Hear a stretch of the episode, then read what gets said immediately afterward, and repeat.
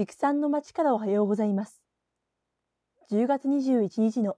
チックトークです。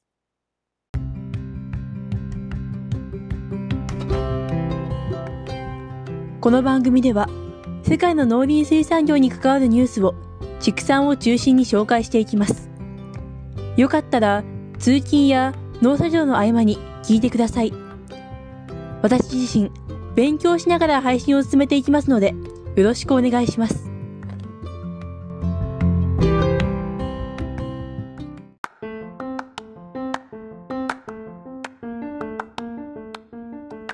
まずは、豚から人への臓器移植についての話題です。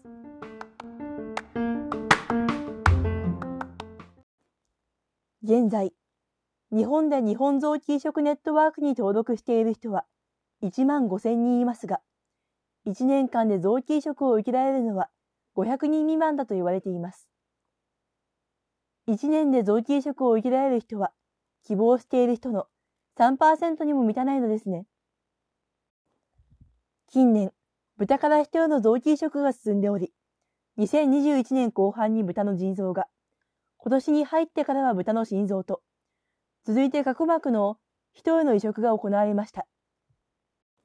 ドイツではすでに移植用の豚を育てる研究機関が作られていますが、もちろんこれは農場で飼育している豚をそのまま用いるのではなく、高い衛生管理下で育てられた豚が臓器移植に用いられます。臓器移植用の豚の生産は、豚が生まれる前から始まっています。臓器のドナーとなる豚は、遺伝子組み換え技術によって肺の段階で将来できる臓器を人化するのです。そして、遺伝子組み換えされた肺は、代理母となる豚に移植されます。ドナー豚は、生まれる過程で病原体などに感染するリスクを避けるために、分娩予定の数日前に帝王切開により弁出されます。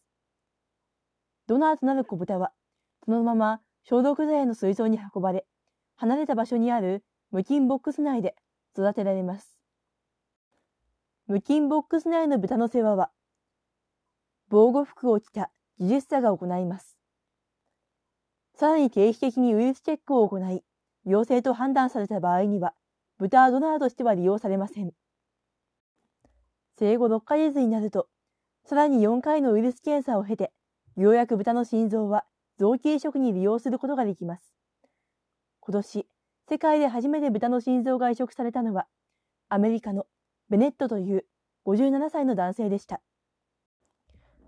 これだけやっても、実は心臓移植を受けたベネットさんには、豚サイトメガロウイルスの感染が確認されました。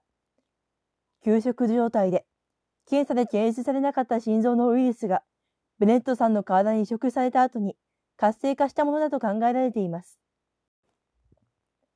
このように、豚から人への臓器移植は確実に実現可能なレベルに近づいていますが、安全性を確保するにはまだ時間がかかりそうです。それでも移植が実用化されれば、数多くの人の命が救われることになります。今後の技術開発に期待ですね。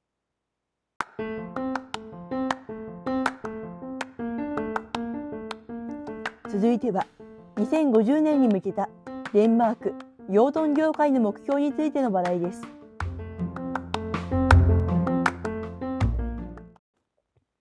デンマークの農業食品局と養豚生産者組合は先日、2050年に向けた短期、中期、長期的目標を発表しました。短期的目標として、2023年以降に新設する養豚場は、すべて軍師方式とし、スタッフへのトレーニングと選抜強化により、豚の死亡率を減らします。さらに、ダンビの中止や抗菌剤の使用低減のための研究を推し進めていきます。中期的目標として、2025年までに飼料用大豆を環境負荷の少ないものに切り替え、さらに2035年までにはダンビや虚勢を極限まで減らしていきます。重ねて農場への肉体労働を減らすための技術の開発を行っていきます。加えて、2030年以降は2005年と比較して CO2 の排出量を5割削減し、PRRS をほぼすべての農場で撲滅し、国内の6割の農場にバイオガスなど代替エネルギーを導入します。そして長期的には、2050年までに豚肉生産のすべての過程で温暖化ガス排泄量ゼロを達成するとのことです。今の畜産の実情からは想像もできないような目標ですが、持続可能な経営方針を具体的に掲げることは消費者の理解を得る上でもはや欠かせないのかもしれません。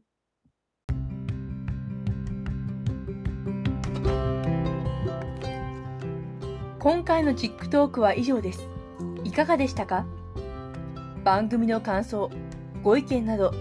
Twitter アカウントからいただければありがたいです。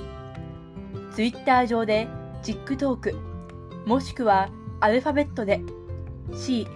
H、I、C、K、スペース、T、A、L、K と検索してください。